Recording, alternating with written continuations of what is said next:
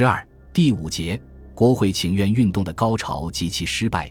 一九一零年的三次请愿运动，一九零九年十月，各省咨议局同时开幕，新疆除外。立宪派的活动分子差不多都成了咨议局议员，他们觉得具备了不同以往的发言资格。那时，执掌朝政的摄政王载沣为稳固自己的地位，正极力标榜开明，多次重申坚持立宪的宗旨。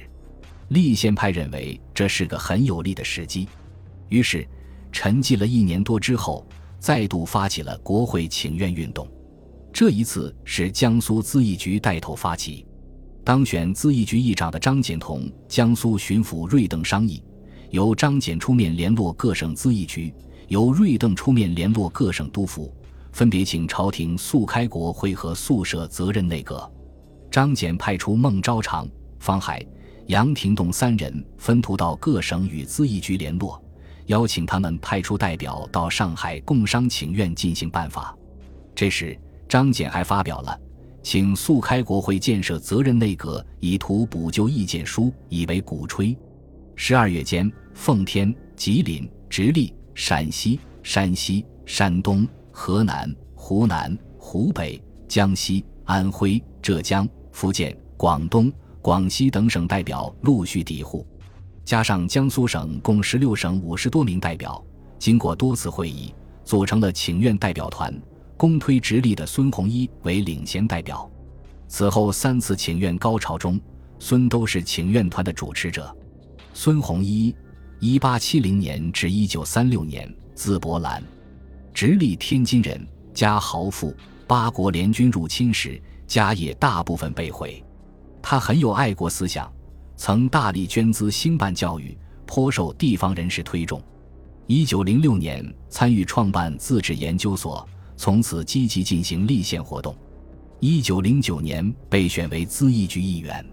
请愿代表团北上前夕，代表们情绪十分热烈。有人声言：“不请则已，请必要其成；不得请，当赴府至死缺下。”张謇对此很不以为然，他发表欢送演说。提出自然秉礼、书诚而请的方针，并说：“得请则国家之福；设不得请，至于三，至于四，至于无尽。诚不已，则请亦不已。”这是张謇的保守的政治态度的明显反映。请愿代表团于一九一零年一月到北京，十六日向督察院递交了请愿书。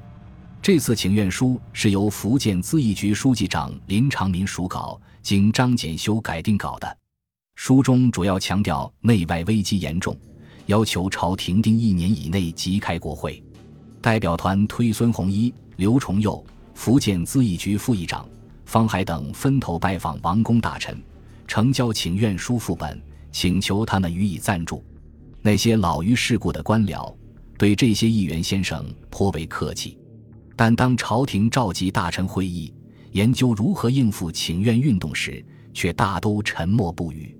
其中多数是不赞成开国会，但不愿明白说出，怕招致舆论的攻击；还有一部分只知持路保身，更不愿明确表态。极少数较有政治头脑的人，出于维系清朝的统治命运，倾向于赞同立宪派的主张，但明知朝廷及权臣反对，也不敢力争。一月三十日。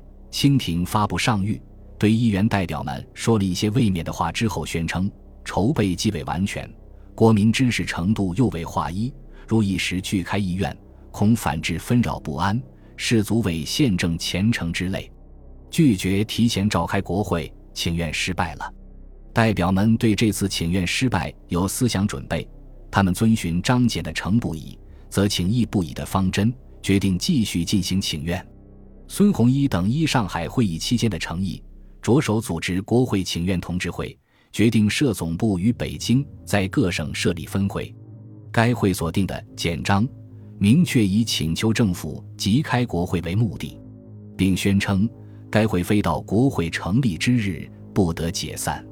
这时，在北京还成立了一个国会期成会，声援请愿运动。其发起人黎宗岳曾先后主办《国报》。和《中国报》思想较为激进，为发动第二次请愿，江苏、直隶、广东三省咨议局分别派人到邻近各省和海外华侨聚居地进行联络，力图扩大请愿的规模。随着各省成立国会请愿同志会分会和国会期成会分会，第二次请愿便开始发动。直隶于四月十五日在天津召开大会，选出第二次赴京请愿的代表。山东咨议局于五月中电北京请愿代表团，声称全省签名请愿的已有六万人。与此同时，广东电称，国会请愿同志会分会成立之日，到者数万人。做满图赛，收捐款一万四千余元。这些说法很可能有夸张，但终究可以反映出资产阶级立宪派和他们影响下的群众的热烈情绪。各省请愿代表于五月间开始陆续赴京。这次请愿代表多半在省内经各界大会推举，突破了咨议局议员的限制，具有更广泛的代表性。同时，南洋华侨派出了请愿代表陆乃祥专程回国参加请愿。陆回国后，接受澳洲华侨委托，兼充澳洲华侨请愿代表。孙洪一等人同各省代表商定，由各省捐款，在北京创办《国民公报》，为速开国会大造舆论，公推徐佛苏为主编。经过紧张的筹备，该报于六月间出版。当时。预备立宪工会的机关报《限制日刊》也在北京出版，由徐佛苏主稿的《国会请愿同志会意见书》先后在立宪派各大报刊登出。这篇一万多字的洋洋大文，系统地论述了立宪派关于国会问题的主张。梁启超这时也在《国风报》上发表了《论请愿国会当与请愿政府并行》，所谓请愿政府是指请社责任政府。等文为请愿运动提供思想和理论的指导。请愿代表团还将收到全国各地寄来的血书印刷传布，以增加鼓动的力量。这一次请愿运动，无论从参加人数、活动规模还是组织方式上，都比前一次大进一步。入京的请愿代表共一百五十余人，各省签名参加请愿的达三十万。六月十六日。请愿代表八十余人前往督察院，按不同的社会团体共递上十份请愿书，另外还向摄政王载封上了一道请愿书。这次请愿书的词气明显的比上次来的急切，如孙洪一领衔的以各省咨议局名义上的请愿书，就明白只是政府对于预备立宪真诚之意少，敷衍之意多。在上载封的请愿书中，更痛切陈词说。今日时事，主少国矣，民穷财尽，外患吃张，饥馑四告。革命党又前仆后继，如燎方阳，民情隔阂而不通，政治敷衍而无实，米乱救亡之策，非开国会国有他疏乎？书中斥责阻挠国会的大臣杨伟老成持重之言，而因以遂其阻挠国会之私者，皆自全区命保禄位之臣。但于改革而具不利于身家者也。运动的声势和请愿书词气的变化，使载沣及其左右权臣颇生疑惧。据当时报纸透露，有人提出对请愿要严旨镇下，但另有一些人生怕这样反会酿生意外之结。载沣折中众论，乃于六月二十七日发布了一道辞旨，较上次更为严厉的上谕，称。由于财政艰难、地方天灾、匪徒滋扰等原因，无法提前召开国会。严令以后无得再行独请，企图堵塞进一步请愿的途径。但这时朝廷的一纸空文已下不到立宪派。在上谕发表的第二天，各省即有电到京，要求代表团不可泄气，继续再请。孙洪一等当即复电，请愿无效。决为三次准备，誓死不懈。清政府不准再行独请的诏令，使立宪派感到愤懑。梁启超说：“国民所以哀嚎迫切，在三欲速者，徒以现今之政治组织循而不改，不及五年，国必大乱，以至于亡。